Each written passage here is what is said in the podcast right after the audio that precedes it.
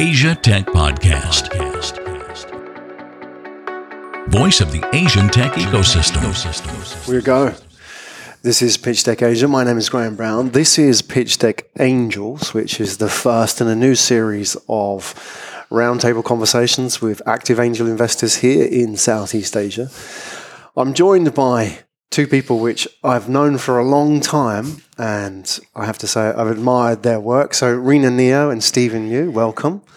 It's good to have you here. Um, your names, I think, are well known in the industry. Um, let's put a little bit of a backstory to this. Um, maybe we can talk a little bit about how all this came about in the first place, Fukuoka. So, um, Rina, I've known you the longest. I've known you for quite a few years now. I mean, two or three years probably. Yes. I, I interviewed you for an old podcast before I Yes. started Asia Tech podcast.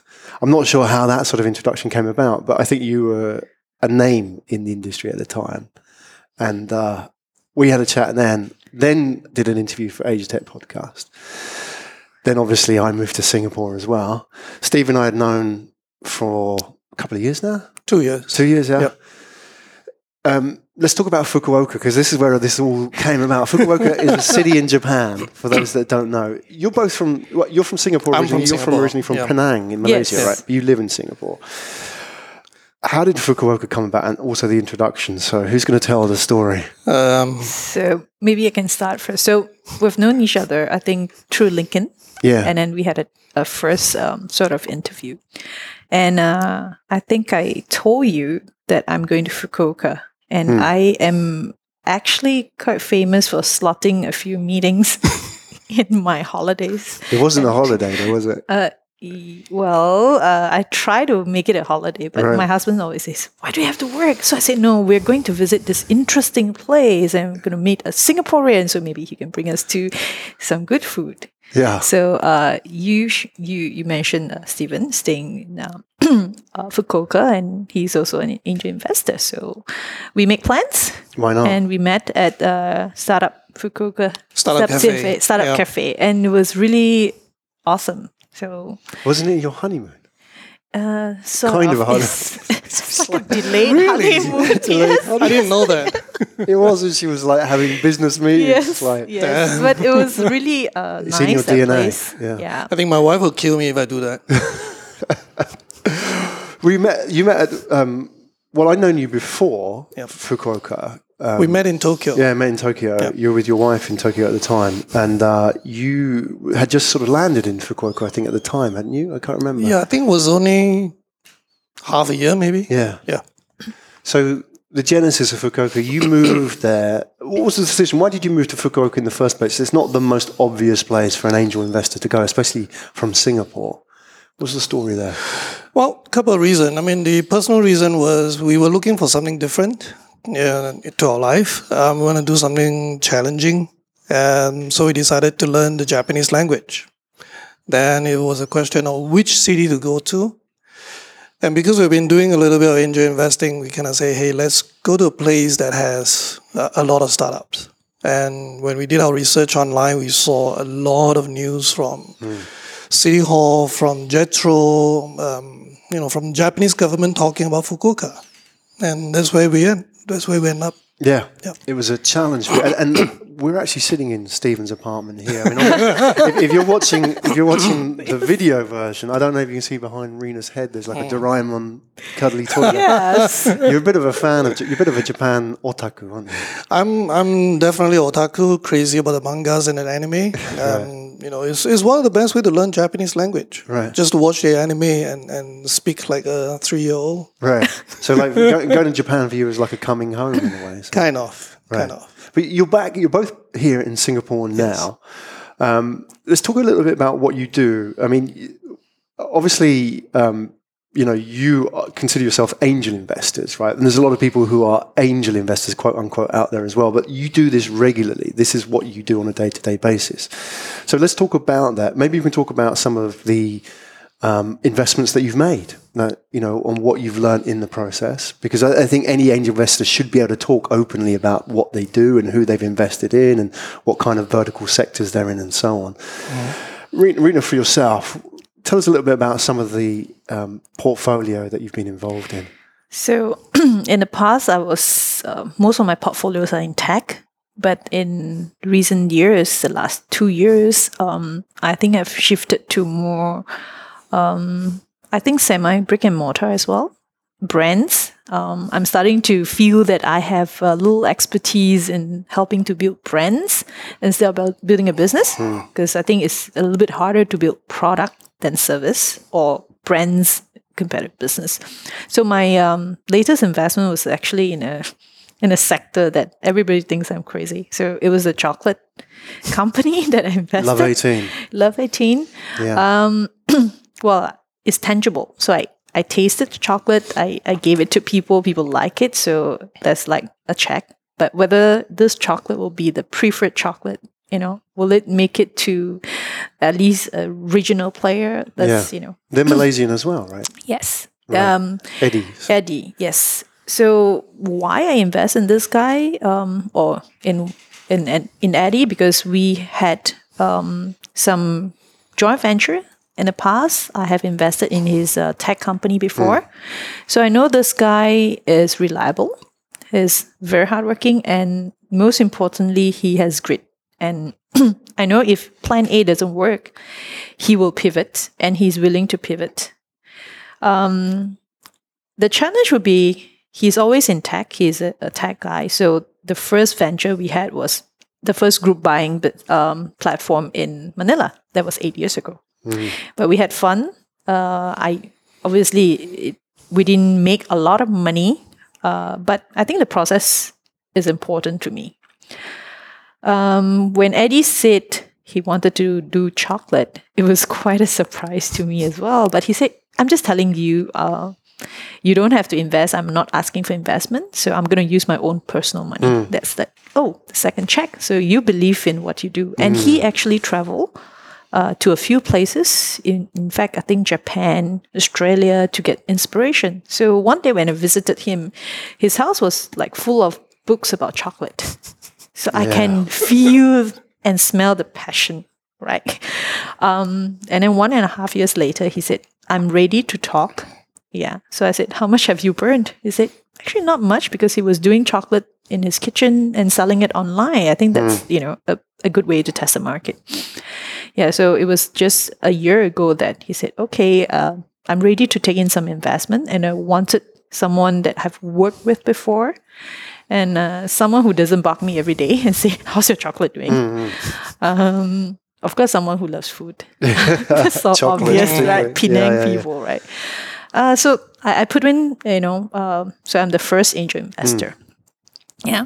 So yeah, it's a good story. Uh, Eddie, I've met Eddie, and I've I, he was on the show some Yes. months back, and I was really impressed by obviously the passionate part about love of chocolate. I mean, it's difficult not to love chocolate as Mm-hmm. Yes. well, but also being. I mean, they risked a lot. It was him and his wife, right? You know, Yes. they start that. Yes. They, they.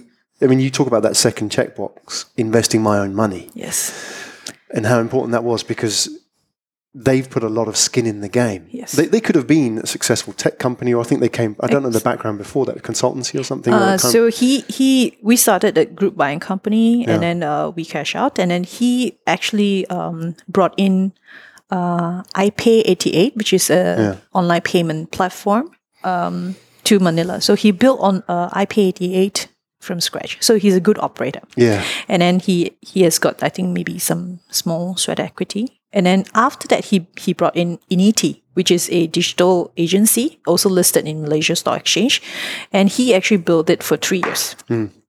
Um, I believe he has some equity there. And for some reason he said probably I'm too tired about doing tech. He wanted to do something different. But it's, it's not completely different, is it? I mean, there are a lot of mindset, you know, things that you can bring across to chocolate. So this is exactly at the point. If you ask me, would I invest in a passionate chef that says, "Rina, I would like to open a mm. restaurant," and da da da? I don't think so because you know, I I was told that restaurant is difficult. But Eddie, because of his background, he's in tech, and then chocolate, I believe, is sort of art. You know, he's able to combine these two. Right. And when he wants to launch something, he can use the technology part, the social media listening. So he he, he can show me why you know I want to launch this. Uh, he can show me the patterns. and he does a lot of good research, telling me that you know Indonesia consumption of chocolate is like four billion dollars. hmm. It was crazy, four billion dollars. And then he told me Cadbury is almost two hundred years old, and just selling chocolate. Yeah. And chocolate is something you can sell to kids, to adult. It's like water. So Yeah. I say, that's quite true. So I actually learned a lot. And I was so amazed that he mm. you ask him anything about chocolate. He did a deep, deep dive. He did Yeah. a deep dive. dive, yeah. and Yeah. and I think that is something very rare nowadays. It's all about hearsay, Hmm. you know, um, they take snapshots of reports, but they don't really dissect and understand how it will impact. They just show you, oh, that's a billion dollar market, that's a trillion dollar market, but the execution plan, step by step, how you're gonna uh, compete with the um, existing brands. So the two obvious brands are Godiva and Royce. Um, they are premium chocolates, but you know, um, at a very lux- um, artisanal luxury level as well. So my question to him is, how are you going to compete with this too? Because they put a lot, obviously, in marketing dollar branding. Um, he just said, "Well, we do it slowly, um, we do it sincerely, and with love." So Yeah. I said, "Okay." that That's a good start, though. I mean, that's it's Yes. important, isn't it? Because Yes. you can build a profitable business without being completely global. Yes. If you know your market and know what you're not as well. It's a really interesting story. I mean, you, you mentioned also something you said, Rina, which I've, I've made a note of. You invested in him yes. rather than the business. And I'll I'll come back to that in a minute. Yes. So this is a really important point. You've already sort of like built the backstory to that. Steven, maybe um, uh, just a, a, a heads up on one or two of your portfolio investments. Who would you say, I mean, can sort of best describe the kind of investments that you've made? Um, I think let me start with Sherilyn Tan, Yeah. um, Asia Law Network. Um, I think for me, when I when I want to invest in a startup, you know, I'm I'm really looking for, you know, the very first thing I want to look for is the team. You know, as as Rina say, she invested in Eddie. Um, for me, was when when Sherilyn and her team came to me, and the two co-founders came to me the first time. You know, it was that spending that four hours talking to them and then seeing the chemistry that, that exists between the team, you know, looking, just watching how they would complete one another's sentences. Um, and they were all different people. You know, Sherilyn came from an accountancy background. Um, there was um, Gabriel that came from a digital marketing background. And then Pihon was a fighter pilot turned coder. Oh, interesting. Self-taught, by the way. Which? Yeah. Coding. coding, the coding bit. And it was it was really amazing to see that that that the Yeah. dynamics going on. Um, uh, but I think more importantly, I think the, the passion that they put into into what they were doing. They all gave up whatever you know, paying career that they have, the corporate roles that they have to do this. Um, and then it, um, it was it was very intense. I, I can see that they they really wanted to do something that was different, bring change to a one of the oldest profession in the world, to the legal industry. And I'm a lawyer from, and, and I've done, um, you know, I've been in the legal industry for 25 years. From you know, and you know, my perspective comes from both practicing in a law firm and also working as an in-house counsel. And from what they told me, you know, create, they were trying to create a brand new marketplace in order to matchmake lawyers and clients, to make it mm. easier, to reduce the friction, you know, to make make it uh, make legal services accessible mm. to everybody. I think Sherilyn's word was to make justice accessible to everyone. That's where she's coming from. Hmm. And I think that, that that team dynamics, you know, that passion in what they have, and the fact that you know I had a chance to look at what they were building at the time, it was already um, working. Um, that attracted me. Um, plus, I I like to also bet on um, what I call um, the non-traditional founders. You know, the typical tech founders will be a guy. Um, s- most of the time, they will be white. Um, so I was going for something different. Yeah. Yeah, and Sherilyn was one of them. you know, I, I was really impressed that a, a young lady like her was really dri- hard driving. And she's got real hustle as well. Yeah. I, I was so impressed. Real I met her yeah. once. Yeah. she came in and did. Uh, she came into the studio and uh, she told me about when they built the MVP of their product. She took screenshots, literally just screenshots and mock-ups with a laptop, and they went out and they pitched all the lawyers. It really was just knocking on doors. Yep. I mean, that is the. I mean, anybody should hear that story Yep. and say that this is what you got to do. Yes, actually, that how many people or how many potential customers that you have met should be a slide instead of Yeah. you know I've been featured in you know whatever under thirty under thirty media coverage and all this. this doesn't translate to Yeah. any valuation to me. I just say skip the slides. It's just too many media slides. But if you tell me I've met a hundred cus- potential customers hmm. today, you know, and, and you've been doing this for like months. You've been knocking on doors. That shows a lot more. Yeah. Yeah. That's, I mean, as a skill, it's hard to teach, isn't it? But those are the kind of founders you want to bet on because Yes, they, they yes. won't. And everybody talks about not giving up, never give up, and all that sort of thing in the startup world. But let's see how these people actually cope when, you know, the SH1T hits the fan. Right? You know, let's see how they, they get on. Because it's tough, right? Yeah, you know, these people have got that grit that you talk about, or that, you know, like Sharon Yep. and, and the team, they, they got that passion and drive. Yep. You know, that they're going to keep going. I think the you know the the s- ultimate combination of skills that I'm always looking for in a founder is, you know, on, on the, the one circle is that you got to be geeky, whether it's chocolate or you know the legal industry or coding or whatever. You you really must be prepared to deep dive into whatever the hell they are trying to sell hmm. or build. The other circle will be the hustling. Are you street smart enough? Are you do you have the grit to go out there to knock on one thousand lawyers office door and say, please use my product? and get rejected. 999. Nine hundred ninety nine of them Yeah, will tell you to go yeah. away, this doesn't work. and keep Yeah. going. Yeah. That is that it's an interesting characteristic, isn't it? And I guess, you know, this is that sort of X factor we look for in, in founders. And I guess as investors as well, you become attuned to that and you become aware of those kind of patterns of behaviors and personality types and so on.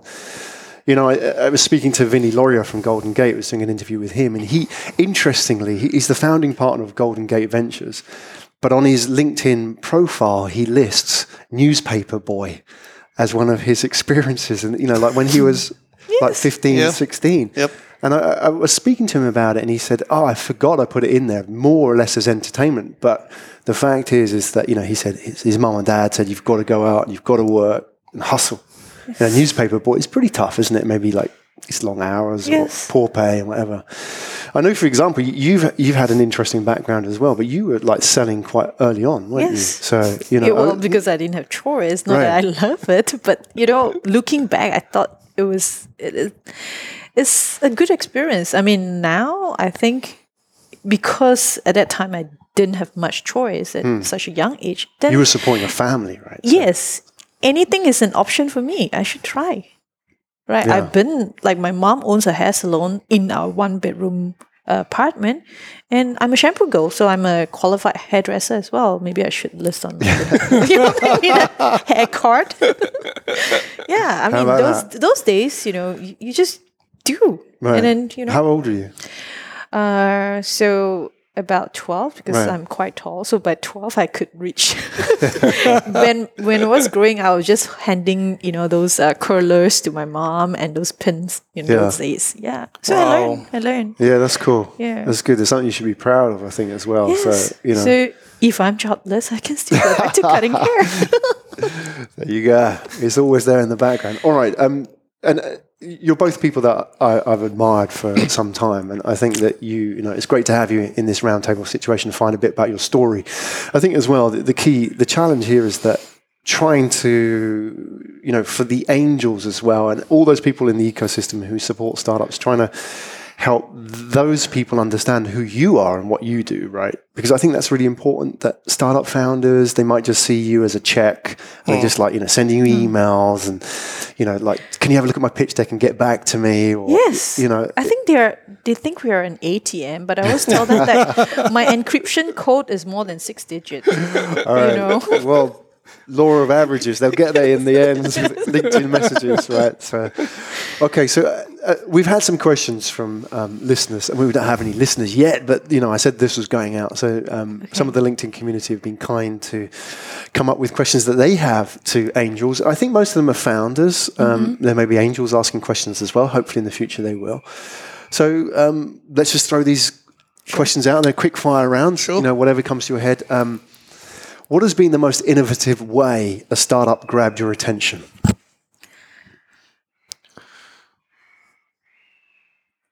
Have, let me ask you: Has there been an innovative, innovative yes, way? actually, yes. At a wedding held next to a pool. right. That was quite surreal. I was in my swimming trunks. Oh my! he was in. Are you Let's, sure? let's, let's picture this. This is and, marvelous. and he was in his swimming trunks. So Oh, it, God. It, it was just two of you.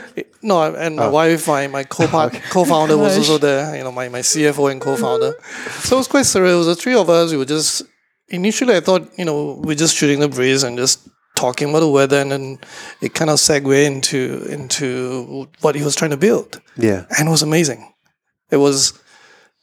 I was really very tempted to just tell him then then and say, "Okay, you got me. Right. Where do I sign?" You know? Yeah, yeah, yeah. Why, why did that all work apart from the swimming trunks and the swimming pool? What was the, the, the sort of input factors that made all that work for you? I think what caught my attention was um, we were both guests to a wedding. We, um, and even then, you know, he was not shy about pitching me, uh, even in that kind of environment. Yeah. that's the, That's that's the, checkpoint hustling. of hustling. That's Yeah, the hustling. yeah. That's Anytime, yeah. if you wake that guy up in the middle of the night and say, "There's an investor," he will pitch in his Yeah, pajamas. yeah, Yeah, and Right. he was ready to go with his pitch. Yeah. This was literally an, an elevator pitch type. It was within you know two minutes. He explained to me what he was trying to do. Um, he didn't obviously have a pitch deck. He was in his trunks, you know, he just got out of the pool.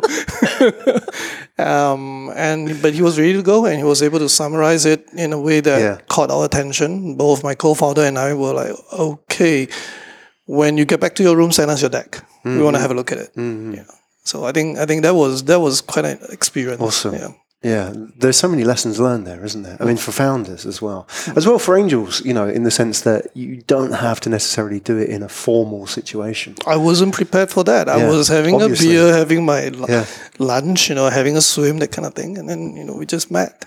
Yeah, Yeah, that's awesome. I like. Well, that was a good question and a great answer as well. I don't know how you repeat that though. So I will hang out at the pool more often. invite him to a pool. There you go. That is Angels Pools Party. They right? there you go. Oh, on the you, islands. Can you pitch in your trunk? Yeah, exactly. That would be interesting. You were like that. No, we can have like a bikini. all happened here. There you go. So, all right. This, I'll I'll ask you this one next, then, Rina. Um, Sure. Somia, so Somia TS. I don't know her second name, but um, she asks, um, what factors sway yours as an angel investor's decision to invest in a startup even before they have a product or service? Well, if it is a stranger to me, then you know, obviously, uh, the business plan or the framework needs to be communicated. If it is someone that I know, for example, if Steven or yourself and said, "I'm going to start something," would you like to jump on a bandwagon? Uh, my answer would be yes, because no matter wh- whatever you guys do, I think you do it quite right. So, like Eddie, you know, um, when he um, pitched this chocolate thing and he said, I'm ready to take an investment. Um, I said, okay, I'm in. But we, you know, we never say, okay, show me your pitch deck first and then da, da, da, because you, you've probably had a relationship before. So that is why um, referral or, you know, if it's uh, coming from a co-investors that you work with, you know, like Steven or some of the co-investors that I had, when they say, "Oh, I have this opportunity to invest. Would you like to jump on the bandwagon?" I say, "Sure," because my due diligence is sort of on them. right? interesting. Yes, and if it is in the industry vertical that I like, uh, which is of course education, uh, a little bit of healthcare and food, then is you know something that probably to me, if it's you know all these are checklists, then it's pretty easy. Yeah. Is it quite an emotional decision for you? Or is it, I mean, to what extent do you make a decision, you know, through gut instinct Because I, the reason why I ask is because when I see successful investors and entrepreneurs, they build up so much experience. They make snap decisions about people in many cases. Yes. Sometimes they can't evoke why, but it's just based on lots and lots and lots of patterns that Yes. they've seen. That, okay, and it may be a bias as well. That's you know has a negative and a positive bias, but it works for you. Um, to what extent are you then sort of like diving into the numbers and the the, the spreadsheets I and so on? actually for for new ideas, early stage, the numbers doesn't make sense to me at all. Hmm. It, they're probably plugging from the sky. So you know, if you give me a five year projection, I think that's bullshit. You know, if you can Yeah, give me five two months is tough, huh? yes, because next month you will probably have zero, you know, dollar in your bank account. So. Um, I have paid a lot of tuition fees as well. Uh, so over the many years, fifteen years, you tend to I tend to have casual conversation with them. I think uh, besides work or besides the business that they want to build, um, their social activities. I tend to ask them, how often do you bring your mom out for dinner? How often do you visit them? Stuff like this, because I think the core of that person, Mm, that's interesting. you know, if you what are you looking for there? I mean, if somebody says, I, like, I, I'm I haven't looking for phoned mom some, for twelve months, or someone that's um, you know, a, a human being, Hmm. compassion, you know, being just a human being. You know, you you can be very rich, but you don't have all these basic things that you know, human, or you know, as a son, as a daughter, needs to you know be responsible Hmm. of. Then, I think it'd be probably it's okay for others, but for me, I think that's quite important for me hmm. because that I would if you can't take care of your parents or someone you love, how are you going to take care of your team? They're just your team members, your employees, yeah, right? yeah. So I tend to have a casual conversation with them, try to ask them questions outside of the pitch deck because they would have prepared all. Yeah. So little words, like I said, you know, through experiences, hmm. words that they use. This is my idea. Yeah. Yeah. Where's the team? Yes. It's very insightful. Yeah, so- that, so that was if you- interesting. Yeah. So if you ask me, um, well, is there a format that you know? There's Hmm. none because it depends on their answer and then how I would react as well. But 15 years ago, I would be like, "Wow, my God, you, you know, impressive press. You know, Hmm. your deck is so impressive." But uh, right now, I think um, I, I try to look for that core because it doesn't change that much, Hmm. and that the whole profile of that person instead of just you know I like this part of you. Yeah, yeah, So yeah. the whole package is important. How he spent? Does he even do charity work? Hmm. How does he feel about CSR? You know, does he give back to society? Things like this, I think, is is you know important to me. I'm Yeah. not sure about other investors, but certainly I'm looking beyond financial, right? That if he's looking at oh, you know, education, definitely he can do other things that will probably be a better candidate for unicorn. But mm. for me, because my, you know, I love education, I think uh, without education, I wouldn't be what I am today. So mm. especially you know early childhood education. Mm. So I would it would be like a double check for me. Mm-hmm. Yeah. It's values, isn't it? That- yes. It's really important to you. Correct. I think This is really insightful because I think for founders, and I speak for the founders, myself as a founder and the founders I sit with as well, we don't often think to that level of depth. You know, we only ever think about, you know, your potential return or you're looking for the unicorn rather than focusing on that sort of human relationship that goes between an angel investor and a, a startup founder, right? Because it, ultimately it's a team. They might not be an active team member, but they're mm. an important part of the team, right? And we don't often think in those terms. Like, you know, I'm thinking about trying to impress you with my pitch deck, right? I'm not really thinking necessarily this is the problem about the angel and what they're thinking about, right? And that's what we kind of kind of get it get out. Isn't it? We've got to kind of tell people that that angels have things that they invest in and believe in, and they have backgrounds as well, and understand that a bit more. Because you know, if you had somebody sitting across the table for you, if they'd heard this, you know, they Many know, times. yeah, they know all the things that they need to be saying, right, to to get through to you, right? I think the, the point is this: as a angel investor, the angel investment should be a very small part of your portfolio. so when when you're looking at a when you're talking to a potential angel investor, um, you know, this is a guy who would have maybe 80%, 90% of his money invested in a whole bunch of different stuff Yes. real estate, Mm. equities, and in the listed market. And the angel investment really is 10, 20% of his portfolio. There's easier way to make money than angel investment. Yes. Absolutely. You know, much, much easier way.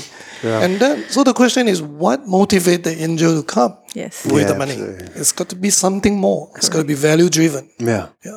Well, let me ask you. I mean, Rina's obviously given us some really interesting insight into herself. For yourself, Steven, what would that be? You know, there are easier ways. You can stick it in bricks and mortar. You can stick it in commercial real estate. Why angel investment? Okay, it's going to sound corny that um, I'm going to say this, but you know, I'm really looking to change the world. Um, um, and if I can use my money to finance someone that's going to go out there to change the world, I I think that that's what interests me. In what way change the world? Because there's so many places you can start, right? So you must have some thesis about where that goes. Um, so we have two verticals that we invest in. You know, we invest in marketplaces for services. Um, matchmaking lawyers and clients is one of them. The other investment that we have is called Trainers Vault. It matches personal trainers with clients. Same thing. Um, we like these kind of ideas uh, because, and we like this kind of product because we think there's a lot of um, uh, friction Hmm. when it comes to personal professional services, whether it's personal services or professional services in order for us to get to the best one, it's hard. As a, as a consumer of those services, you need to ask your friends. You need referrals. You need lots of work to get to that best one. If there's a marketplace that allows you to have that with transparency, with trust and safety, with trusted reviews, why not? Hmm. You know, I think that improves the quality of life to the consumer of those services. It also improves the quality of life to the providers of those services. They don't have to waste the money in inefficient marketing hmm. programs or whatever they want to do to advertise for their services. They use the platform. So I, I do believe if we can do that kind of matching in a more efficient way, it makes for a better world. We also invest in payments, which um, you know again kind of stems from my um, belief that we need to have more financial inclusion. Um, banks are not doing a pretty good, not doing a very good job in, in, in making it easier for people to pay and get paid. Yep. And, and if the people who can come along and figure out a cheaper way and a more efficient way to pay, especially across national borders, I like that. And hence my investment in 10x. Yeah. Great. Okay, there's so many questions here. I'm conscious of the time as well, and I also want to ask you about the event coming up. So um, maybe we can pick one more question. Um, some of these questions are the same. For example, when you decide to invest in a startup, this is Abhilash Rout. I think I've got his name right. Apologies if I haven't. Um, when you decide to invest in a startup, what factors add up to your final decision? And they list team, solution, sales, and so on. Maybe to make this easier, what would be at the top when you, if you were to create a playbook for your investments? in those factors, if you list, you've, we've talked about, for example, like values and the founder and so on. What else is there at the top that you want to see? So I think we talked about team. Team. Yeah. Right? Um, technology is important. We want to look at the platform. We want to see what you're building. Are you really building something? Correct. This is just a me too. Yeah. Right. Yeah. Yeah. There's so many. You me wouldn't invest in a Me Too? Not really. Okay. I mean, when you do a Me silence Too, all. when you do a Me Too, you're really you invest in a Me Too. You're really looking for a quick exit. Yeah. That goes against my whole idea of you know trying to build something that changed the world. Yes. Um, and then the last bit is even at such an early stage, we look for traction, Hmm. at least some usage. Yes. And then based on those usage, we want to see what your users are saying about your technology. I think for me that those are the three T's that we look on the on the the data side, the fact side. Yeah. And then the other bit of it is the soft side. You know, Yes. do we click with the guy? Um, Yeah. Would Is it going to be a potential headache for me? right. Would you ever invest in a startup, had an amazing team, technology, traction, but you didn't like the founder? Um, I think liking someone is quite subjective. Yeah. I'm asking Uh, Right? yes. for you, if you really didn't like that person, would you invest in Would them? you put money in? No, Never. No. never. No. Yeah. It's a really good point. Okay, so interesting. Okay, all right. Um, want to talk about the event coming up, but before we do, and really to help, I guess, on the education side with the angels, like how, and sorry, and the the the startups, is that how do they best approach you? Obviously, you know, swimming trunks and pool is a It's great. fine. It works It's in some cases. But for those who don't have access to those resources, and Steven's time and Rina's time, for example, um, wh- tell me what works. I mean, maybe we can preface that by talking about what doesn't work, because you must be bombarded with messages all the time. You know, doing this as well. I'm sorry, it's only going to get more, but hopefully we can kind of like just tune out the noise a little bit more and help educate people. Because there's some of those who just maybe need a bit of training, right? And they could do it better what doesn't work? Is it, you know, for example, like the email message and saying, here's my pitch deck, take a look. Okay, we've established that. What, what else doesn't work with you in terms of pitching or like the cold approach or whatever? Um, I guess if emails is fine, I try to reply, you know, as many of those LinkedIn email because you know to us is is junk. It's not junk, but it is sort of like spam box. But to that founder, you know, is his hope, and I actually feel bad, you know, sort of crushing someone's hope. It's like the pitch uh, competition. Some actually walk away because maybe that's not his day. But I tend to say, go back and say, hey, actually, your pitch is not that bad. But you know, these are the few things that you potentially can refine, and then you can try later. Because to them, it's like maybe there's the everything, right? Mm. But to us as investors or judges, it's like you know things you see every day. So, but if someone writes you an email, you know, since we have got a bit of experience, you can feel whether it's a templated, mm. whether they did a bit of research about you, and it's actually written from the heart, sincere. The words, um, and I think that makes it. If it is a cold email like that, that that few sentences uh, you've you've actually checked me out. You know what are my portfolios, what I like. You know, you know I invest in schools, so this this is my new platform that could potentially be useful to your schools. That is, I think, you know, uh, chances of getting a reply will be so much higher. But I think as much as investors get to do due diligence on who they want to invest in, I think the founders or the team they should actually you know spend some time try to profile that angel investor or the person that you so wanted to bring on your team, and who are you know her or his circle. That uh, I think quick, you know, email blast certainly doesn't work. Doesn't work. And you know, I would appreciate if they don't mistaken me or Steven. Steven being a girl, me being a Uh, yeah. guy, and uh, some They different names. No, no. Rina, but then the venture capital is someone's name or some Right, other right, right. companies, right? That that sort of like okay, you're a not really serious Yeah, about it. And if you send someone a deck today, don't ask the guy or the girl or the investor. Can you let me know if you're investing? Yeah. I'm not a robot. ATM. yes. It's like, and then, you know, it's like, when can you get back to me? Yeah. Um, I guess, you know, the tone. And uh, if you rush me, I'm like, okay, I'm not sitting around every day just to look at decks. Yeah, yeah. You have a life outside of this. Yes. It- It's good. I mean, it's a great point. I mean, for us to appreciate that angel investors are human beings as well, Yes, right? Not ATMs, yes, right? correct. And you're going to get so much farther, farther if you treat them with respect as well. Yeah. You know, And- not, and not just undue, irre- you know, reverence. They're, they're human beings who want to work with you, right? But I, I think the, the your point about coming treating us with respect, the respect that we want really is very simple. Come prepared. yeah, Come prepared. You actually know who I am, what I invest in, what I don't invest in.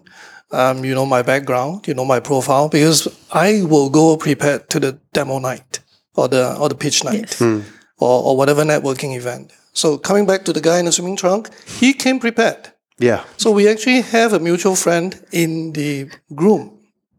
The groom prepped him to the that I was coming to the wedding. So he knew I invested in the groom. So he, the groom actually told him, "Look, this is my investor. By the way, he's sitting at the bar at the pool now you know, with his wife. Maybe you should just go corner him." Hmm. So he knew he did his trolling, you know, Yes. on, on social media, on LinkedIn. He knew Yeah, yeah. he knew exactly what I was. So it was only after we had a pleasant conversation, you know, he went off and I run into the groom and say, "Hey, look." I, I met this guy called Andy, you know, by the pool, and, and it's a cool idea. I said, yeah, I told him he should go talk to you Yeah, about yeah, it. He came prepared. So I think that that was important. But that means he's not going to waste your time. He wasn't. And that, that says a lot in business, Yeah. right? He's not also going to waste your money, hopefully, right? That's all goes part and parcel of the same. The character as well of that Yeah. person. The other thing that I think works for me is like some of them are at early stage and they are they're not saying, Can you invest me in me? But they say, Oh, I have some um questions. Mm. And I you know if I would appreciate if if I can run it through you. You know can you be my virtual mentor? I won't bug you for you know a lot but you know there's some you know sometimes you, you come at a crossroad. Mm. I just needed some advice. And through that relationship being a mentor first I think the chances of me investing is so much higher. Yeah. Mm. right? Yes. Because it, it, it started with something that I just need, you know, to reach out to you. And, uh, you know, hopefully we can learn from each other. And uh, instead of just, can you invest in, in Yeah. me? I mean, Get the answer right is, of course, no. Yeah, yeah. right? It's, it's interesting. I mean, do you do that as well? I mean, do you have sort of, uh, you know, you situations where startups come to you, founders come to you and say, "Look, I need your advice. Can we chat?" And not directly pitch you. Yes, And yes. then you know Yeah. that then develops into a relationship, and then you invest in them at a Yes. later Yes, stage. So and, and yes. because like they'll say, "Can I send you my teaser?" I say, Yeah. "Sure." So when I have time, I'll look at it. E- Even some, even some of it, like I said, "Okay, uh, there's a grammar mistake. I think Yeah. you should change this." I mean, these are the things that I think most angels would don't mind doing. But you know, it doesn't come as that forceful. But I, in the process, I get to learn about you. I get to learn about, and I see, you know, those suggestions that I've made. It may not be the brightest answer, but you, you can, you are coachable. That's one thing very important for early stage startup. Whether the person is coachable. they'll listen, yes, because even if they may disagree, but they can Yes, listen to correct. your so we rationally implement. it, Yes, yeah. we, we're not perfect as well because you know um, there's so many new technologies and things out there. So I I see it as you know uh, sometimes I have to unlearn the things I've learned Hmm. so that you know I can absorb more. Absolutely. This is really good advice. So, rolling up to March the 20th will be our first Pitch Deck Connect event. We're bringing together angels, such as our esteemed company here, and startups, so qualified startups who've been on the show and who've done the pitch already, so you can go and see the pitch.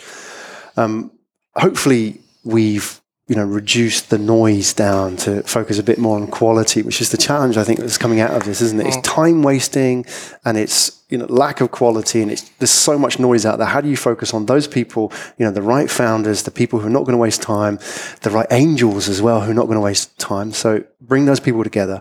What do you want to get out of this? No, sitting with startups, what would you like to see come through the door and talk to you?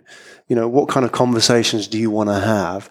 Do you want people to come and sit with you at a table and say, Hey, Steven, I heard about you. Here's my pitch. You know, I'm not wearing swimming trunks, but this might work. There's a bar here. Or, you know, would it be, you know, let's have a conversation? Or, you know, do you mind if I talk a little bit about my, my pitch deck? What is the sort of the best sort of conversation that they can have in that context with you?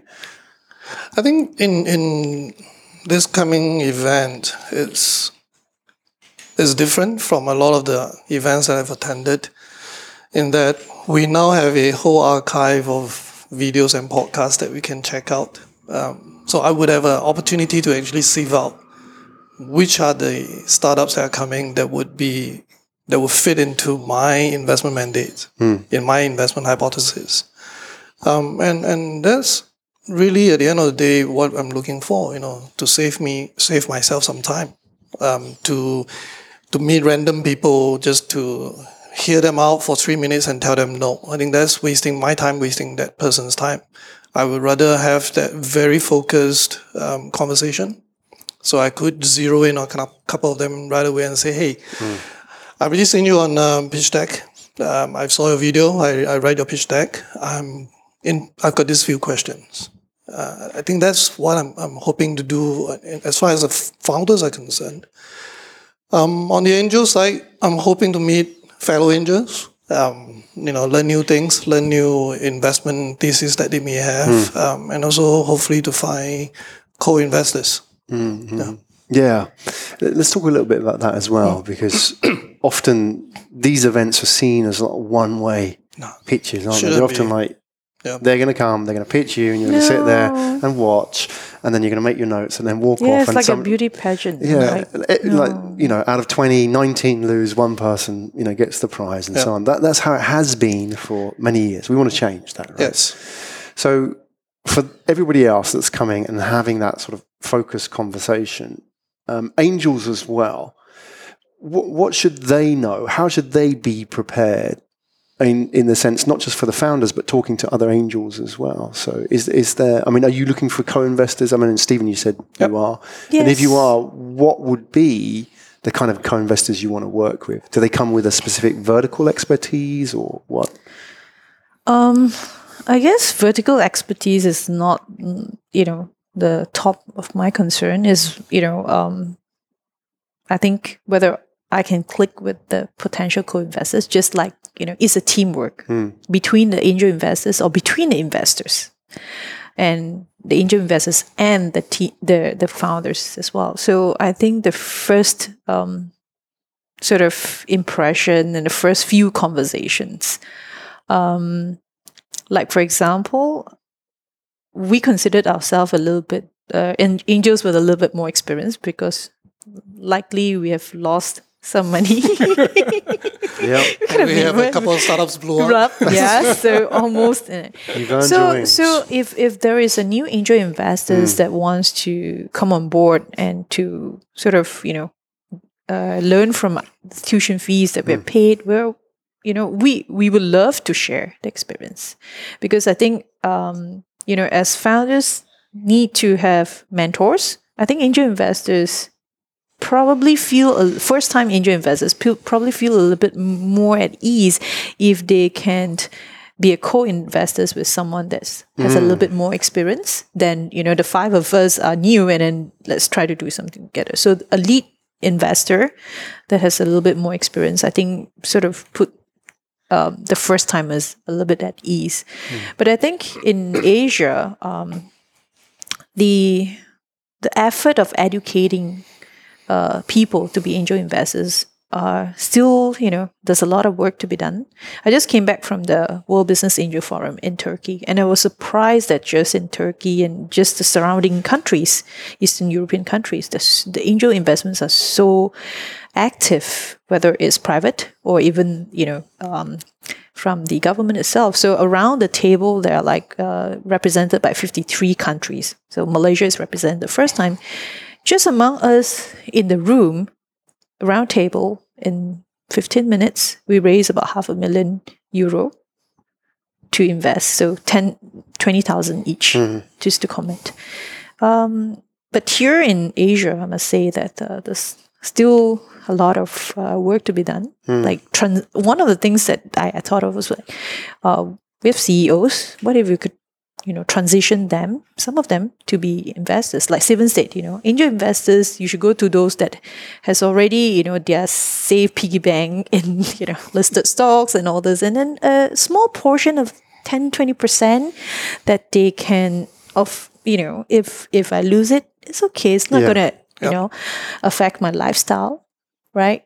Um, so I think that profile and then the do's and don'ts of being an angel investor. So in developing countries, because founders, um, Singapore is very fortunate. Malaysia is not too bad, but in developing countries, uh, founders don't have access to uh, funding, whether it's government or private.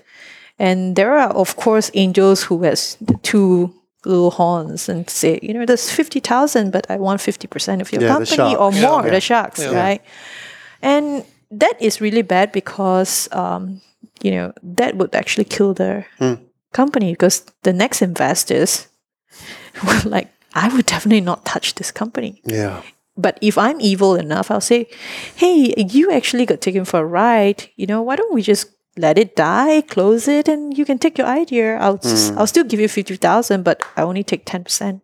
Yeah, I think these situations. The problem is, is that It's real. It, it encourages angels to behave like that because that's what that's the role model, isn't Yes. it? That, Yes. Oh, I've got to be like this guy who's you know with his wad of cash on the table. I'm in. I'm out. But if that's what is set as an example, the next generation of angel coming through will be like that too, right? So, kind of what we want to do, and it's really interesting. Yeah, there are demons among us too, you know. right? Yeah, really? We Exactly. we were I thought you were all angels. well well I guess in a situation like this, right? If you get fifty thousand for fifty percent of the company, and you you know between the first raise and the second raise, it wasn't too far apart. How much are you going to value the company? Hmm. And Yeah. you know, it doesn't make sense for a founder at this early stage to be diluted so much. At the end, the founder is the one who say, you know, to hell with it. I'm not going to Yeah. you know, sacrifice my life, everything for just by the time it's like what Nothing. less Yeah. than few percent. So we need to keep the founders and the team motivated as well. I mean, taking a chunk of uh, you know, someone's sweat at this price, I, I just don't think it's just right. greed, isn't it? It doesn't work at the end Yes, of the day. yes. People, people, f- you know, feel it Yeah. sooner or later. Yeah. We had the conversation off tape before when we were talking, I think when we had our first coffee a couple of weeks back, and we were talking about the, the problem with like the Shark Tank model and so on. And as much as that's great entertainment, which is cool, I mean, it's TV, it's there for entertainment. It's not how it really happens or mm. not how it should happen. You made a really interesting point, Rina, which I think you said more as an offhand comment, but I think was quite profound. You said, I'm not a shark, I'm a dolphin. And I was thinking about it. And on the way back, I was thinking, shark, not a dolphin, shark, not a dolphin. And I think there was some truth in that because, I mean, you know, if you were stranded out at sea, as many, you know, founders can find themselves, the last thing you want to see on the horizon is a shark. you want to see a dolphin. A dolphin's going to help you. It might even like guide you home, right? Yes, you know, they, yes. they're, they're quite benevolent creatures. I mean, they Yes. can be quite vicious as well. So don't, Yes. you know, don't mess with them. But I thought it was quite interesting because you know, there's a lot of ego in this industry as well, isn't there? And to be positioning yourself, say, hey, look, yeah, I'm here to help effectively. I want to help. You know, I see this as a team effort. I might not be really hands on, but, you know, my resources and my contacts can really help here. Not as, you know, I'm going to try and screw this startup founder for everything I can get, see what I can get out of it and get a great deal. I don't think every startup founder or even angel knows that that's how it should be. And that's kind of what we want to mm, change, Yep. bit, isn't it? I think you know how you behave. You know, sort of if you if you behave like this, then expect the other person to reciprocate, hmm. right? So I think the do's and don't and the basic guideline of being an angel investor. I think people it's easy to, to claim if I invest in a company, even through Kickstarter or crowdfunding, five, ten thousand or even less, I'm an investor. But you know, I think the the word is quite broadly and loosely used. Yeah. Yep. Well, this has been a great conversation, and um, it's not easy to get you guys to talk. You know that on you're not You can go to our Angels Island Angel Island. in the making. Rina. That is, Property price will go up then. we're in stealth mode. Remember? Stealth mode, okay. All right. That's a teaser. We'll edit that, edit that out.